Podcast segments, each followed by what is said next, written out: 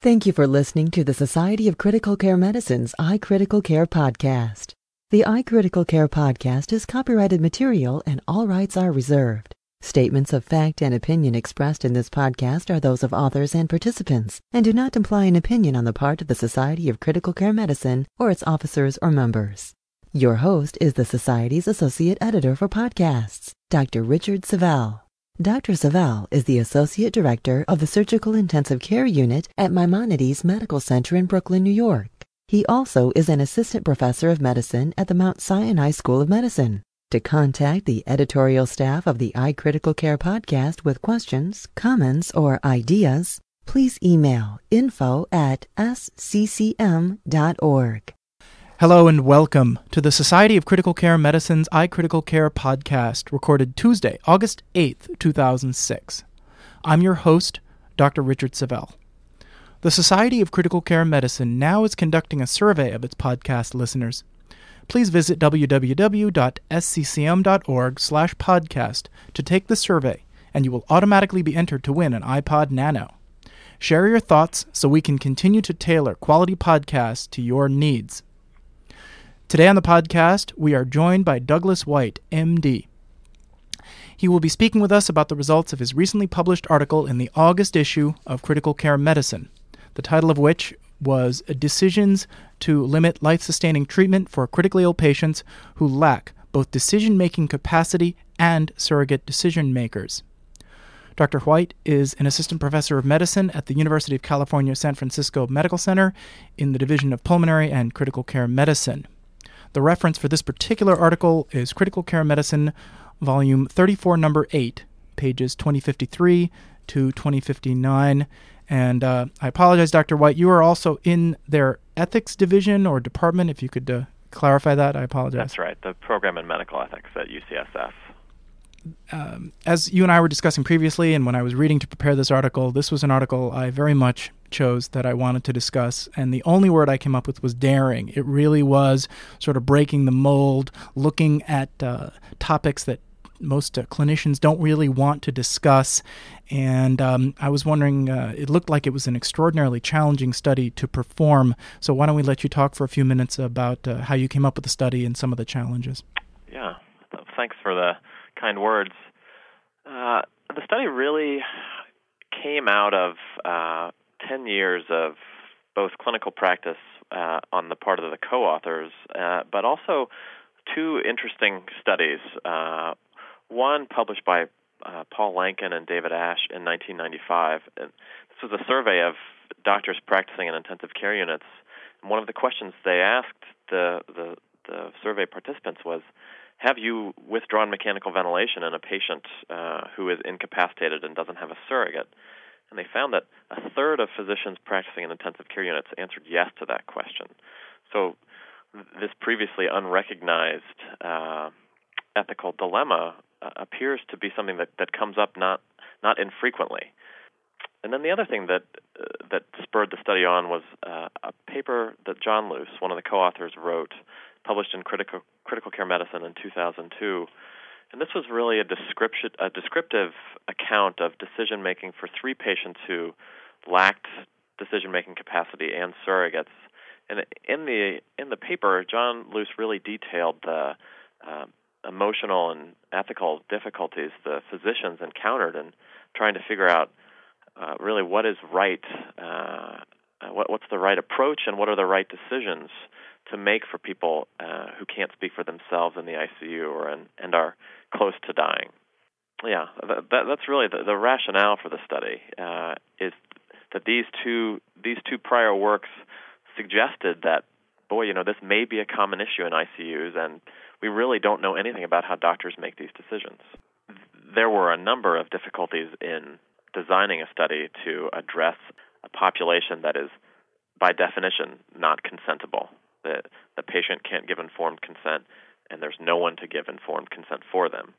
That's not an insurmountable barrier. Most institutional review boards will waiver will give a waiver of informed consent for studies where it's not feasible to to gain written informed consent.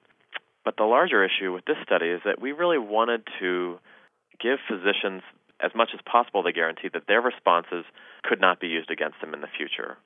because this is a fairly legally uncertain terrain uh, and also ethically challenging, we wanted to protect physicians in every way possible and also communicate to them that, that this pr- protection is in place with the hope that they would report their actual practice as opposed to something that's closer to what may be perceived as socially desirable. Uh, um, and I guess I guess the the big problem then is is when people are being watched, and you mentioned this in your article. When people are being observed, they may be changing their behavior. Right? That was one of the concerns. Yes, that's right. It's certainly a possibility here. You can only do as much as you can do to to guarantee or to allay people's concerns to allow them to answer freely. And the things that we did, we actually went to great lengths, uh, both from making the survey anonymous to not performing chart review, finally to getting a certificate of confidentiality from the National Institutes of Health. And basically, this is a document that allows us as investigators to refuse to turn over study records if there is a, a legal inquiry into the behavior, uh, either from a, a governing body or, or another organization. And our hope is that the, the combination of these three things was enough to allow physicians comfort in, uh, in answering freely and honestly.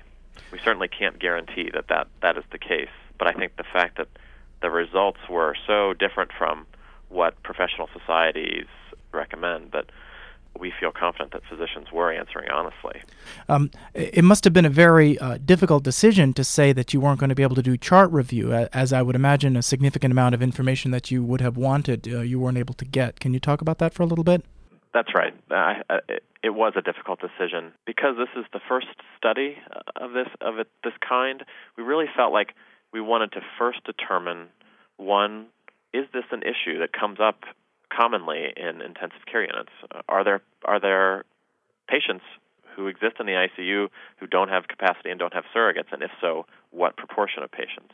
So that was that simple first question we wanted to answer, and then the second was, well, how do doctors make decisions for these patients? Now, the, the third question, which strikes me as the downstream question that's also very important, is the harder one to answer, and that is, were the decisions made correct? And I think one of the take home points from this study is that we provide no information about the correctness of the decisions. That wasn't the purpose of the study. What we studied was the incidence of patients like this in the ICU and how the decisions were made. You're right that uh, the idea that gaining information about the patients, their severity of illness, their other comorbidities, would be valuable in at least getting a sense for uh, were the decisions correct. But we felt that for the first study, we really needed to answer the the epidemiological questions of does it happen and does, does it occur? Do these patients uh, exist in ICUs, and how are decisions made? And before we go into the, the results, which we'll do next, you know, you, you said the word correct, and uh, as you talk about in your discussion, uh, the, the the problem is because this is often going into personal uh, opinions or personal biases, that there may not be consensus uh, if you had 10 critical care doctors about what the right way to proceed would be in some of these situations, correct? That's entirely correct. And I, I think one of the most important, it is one of the most important things to, to say about this study and about this patient population. You know, imagine if you have a patient in an ICU bed, you don't have any prior information about them or their values. Um, and they're unable to to fill that information in for you, nor do they have family or friends who can do it. Uh, truly knowing what they would want in the situation they're in is is not possible. And in, in, terms of your results, and again, because this paper is uh, very, very bold and, and daring, the, the, the, results themselves are not sort of the routine kinds of results. The first thing you looked at in your figure one was the percentage of patients who met the criteria. And, and if I'm interpreting this correctly, it was 24% initially met the issue of lacking decision making capacity and not having a surrogate uh, at admission. Is that correct? That's right. And then it seems like 17 patients and then another five patients ended up gaining either one or the other, leaving a total of 16% of the initial patients remaining without capacity and without a surrogate throughout the course of their uh, ICU stay. That's right. And these were the patients that you focused in on in terms of how uh, decisions were made for them, correct? Right. I think, you know, I, I think simply these proportions are uh, important to look at. One in four patients that came into to this ICU lacked decision making capacity in a surrogate. I mean, that that's a not insubstantial number. And I think the other part that I I was somewhat surprised by is that of these 72 patients, actually only 5 of the patients eventually had a surrogate found during the hospitalization. This is not for lack of looking. Uh, the institution in question has a very active and well trained uh, social work team that, that goes to great lengths to track down family members and and it really the patients who didn't have a family member during the first couple of days uh, generally didn't have one for the rest of the hospitalization. So this population That's, is skewed towards some of these people just genuinely not having a support network. It's a, it's a fairly vulnerable population. While we didn't collect this information in the study, anecdotally, uh, a number were homeless or uh, without any family and basically lived in the community in isolation. So they really were a, a fairly vulnerable population. I wanted to take a as a next step just to for the listeners to go to Figure Two and and just a couple of questions there. So we've got these 49 patients without capacity and without a surrogate, and then uh, the next issue is that in 18 patients, a DNR order was considered. Um, one might naively ask right off the bat, why would one consider a DNR order in a patient like this? And I'm sure that this was uh, something you have a, an opinion on. This is this is speculation beyond what we have from the data. Uh, the data are that the physicians used a number of criteria uh, in determining whether to write a DNR, including dominantly prognosis for either survival or return of function or quality of life. But beyond that, it's it's it's not clear that physicians are using any different criteria for these patients than they do for every other patient that comes in the ICU. And this does really circle back to the idea of uh, correctness of the decisions, and, and we really just we don't have much to say about whether the decisions were correct. Well, let's let me jump in there for a second because I know that uh, you and I were speaking before, and that I, I was in California and now I'm in New York. One of the points that you brought up in your discussion was how state specific this issue can be. There's considerable heterogeneity in state law, uh, and it's something that I find interesting that uh, the state laws are are so widely uh, differing or non-existent. In the case of California law, for example, in the, the state in which I practice, uh, there is not a law addressing whether these decisions, how, how these decisions should be made, or whether they can even be made. In your state, Dr. Savel, New York, th- there there are laws, in particular for DNR orders. Physicians can issue a DNR order in patients without surrogates who also don't have capacity if the, the physician if the attending physician feels that further treatment would be medically futile and another physician agrees in writing. The law doesn't go on to define medical futility, so that's somewhat a gray zone, as, as futility often is in, in medicine. But what it does go on to say is if it's not futile, according to whatever definition they put forward, then court involvement is needed.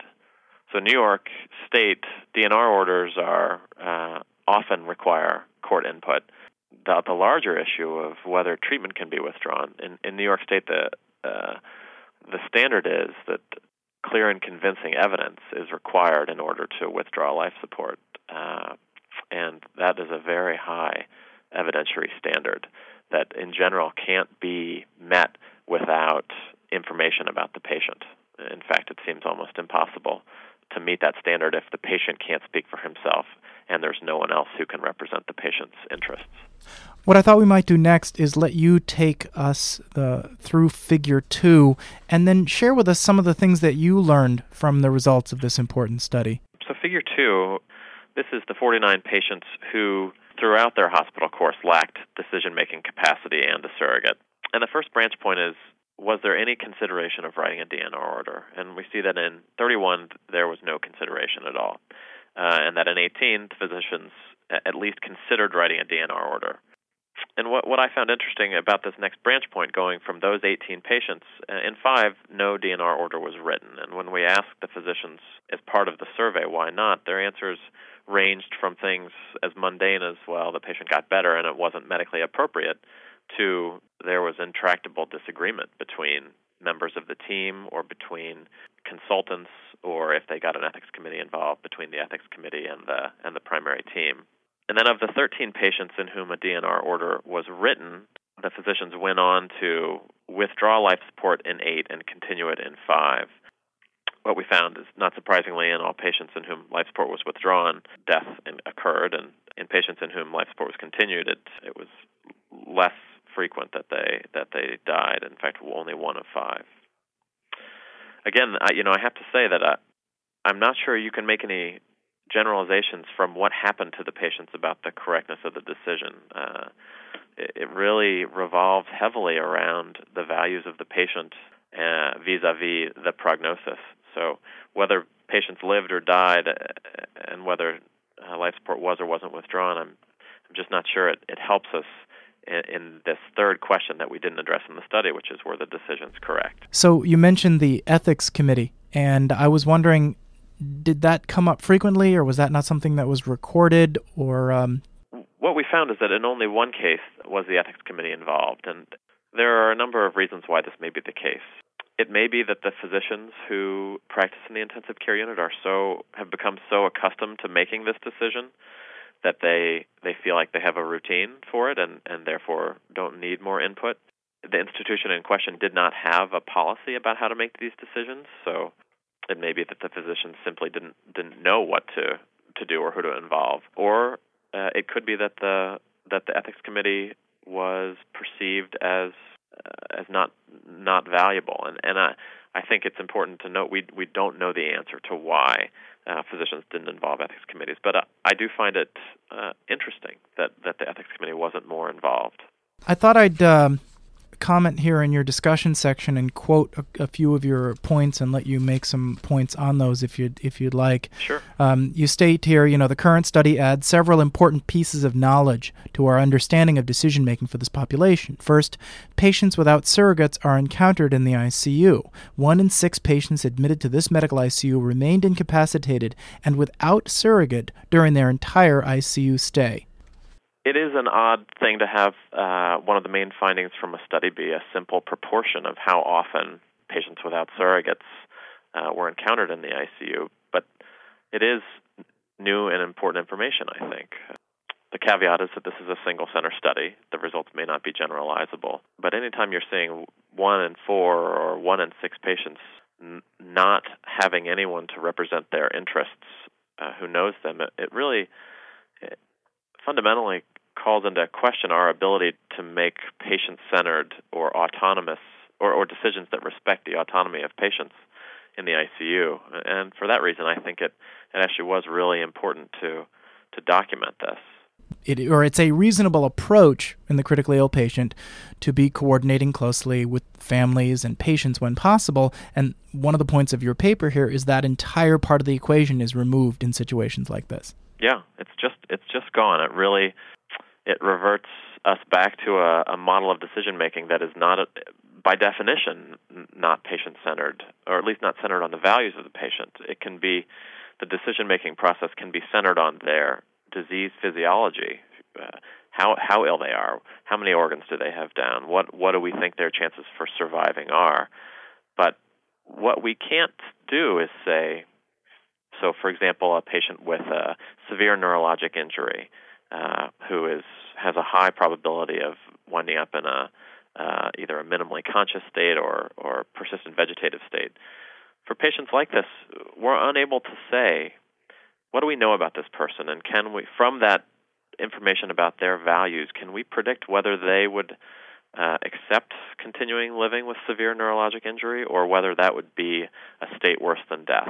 Well, if I could, I'd like to read. Uh, I had sort of three sentences from your discussion that are underlined that really uh, summarize that nicely to trigger some discussion points. Sure. So, physicians based these decisions predominantly on the patient's chances to survive the hospitalization, but also on more subjective criteria, such as the patient's anticipated quality of life, their own perceptions of what was in the patient's best interest, and concerns about appropriate resource, alloc- resource allocation. Prior studies suggest that some of these criteria may be problematic. First, there's evidence that physicians' ratings of patients' quality of life are systematically lower than their own. And second, that physicians often project their own treatment preferences onto their patients. And the next part I thought was very important that many of the patients cared for in the study ICU are homeless or marginally housed, and these patients tend to prefer more aggressive life sustaining treatment than physicians. These studies suggest that physicians may not be well positioned to independently decide when to limit life sustaining treatment if the decision is based on value judgments about quality of life. That's the touchiest, I think, part of the discussion, and it was the hardest for us to write because our sense is that these physicians were doing the best they could and were really acting in what they felt was the patient's best interest. We really have have no desire to criticize the physicians who were involved in this study. They they were doing uh, the hardest work that physicians can do, making decisions with very little guidance from anyone, and, and really having to rely on their own on their own wits uh, to make these these extremely difficult end of life decisions. So we were we were very sympathetic to their to their difficult situation. You know, it is interesting that that as a group, physicians really prefer less aggressive treatment at the end of life if they're specifically the studies have have demonstrated that uh, if there's a uh, probability of neurologic impairment that physicians really tend to choose less aggressive interventions than uh, patients, particularly patients with respiratory failure. And then also the, uh, the recent study by Randy Curtis and colleagues uh, that they also homeless individuals prefer much more aggressive treatment than than physicians when facing neurologic impairment. I think the caution is simply that that if we use only our own internal moral compass and that can truly come from a good spot in the clinician's heart when trying to make decisions. Our moral compass may be slightly different from the patients for whom we're making decisions, and uh, even with the best intentions, it can lead to decisions that the patients might not make for themselves. It's it's simply a caution, uh, and I, I think it it speaks to the the need and appropriateness to to bounce these decisions off a number of different people, preferably with different life experiences and training.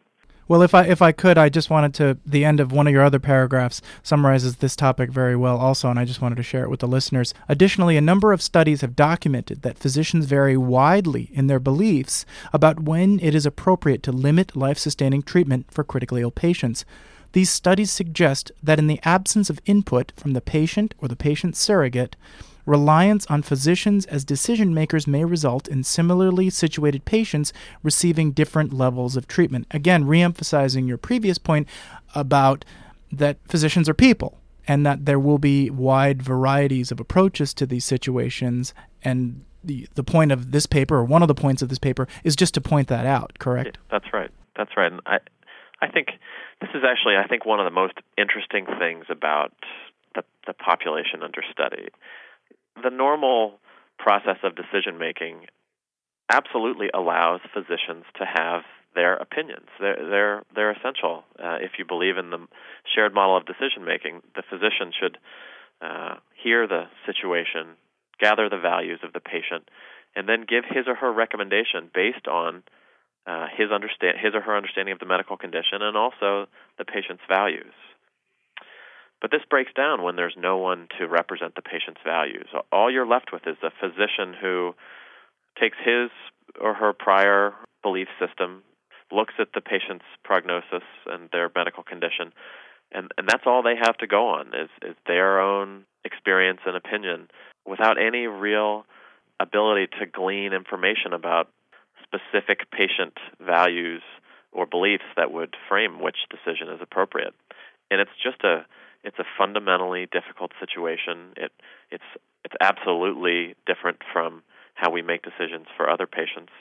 The the, shared model of decision making is obviously out the window, uh, and I, my heart goes out to physicians who have to make this decision. It's just it's incredibly difficult. And well, one of one of my uh, one of my interpretations uh, of your paper as sort of a big take home point, and correct me if I'm wrong, is that a structured institutional approach to patients like this would potentially be a more rational approach than uh, leaving the burden of it with the individual clinician or or, or some uh, form like that? There are there are a lot of different ways to approach the procedure of making these decisions, and I, I think it's important to to look at both the upsides and the downsides of of each approach. So, what you raised, this idea of a structured uh, hospital-based procedure, has has clear attractive features. It involves other individuals, presumably with a diverse set of values. These are also individuals who aren't directly involved in the care of the patient, so may have a more objective view of the whole medical picture.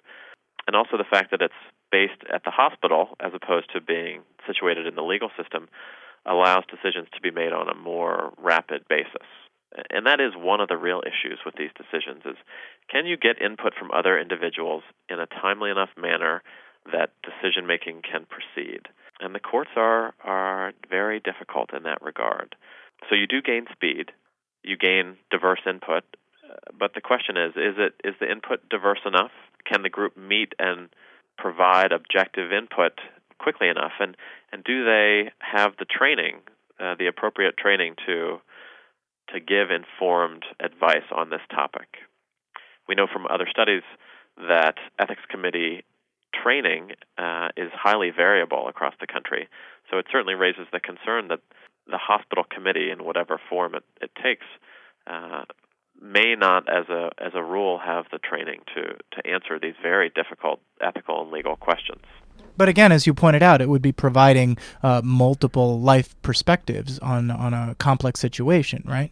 One of the things that's unknown is would the decisions reached by these committees be any different from the decisions that the doctors make? It's a it's a testable, I guess, question and important in its own right, but also I think how you make decisions for vulnerable patients is also important from the standpoint of public perception of fairness. Uh, I think the public opinion probably would favor uh, having a more open, transparent process of decision making that involves numerous people with diverse life input, even if at the end of the day the decision made was the same. So in this case, the process being as important as That's the right. final that, outcome. That's right. That and, and the the simple idea there is is is just that that the that the process of decision making becomes incredibly important when you can have no guarantee that the actual decision you're going to make will be correct.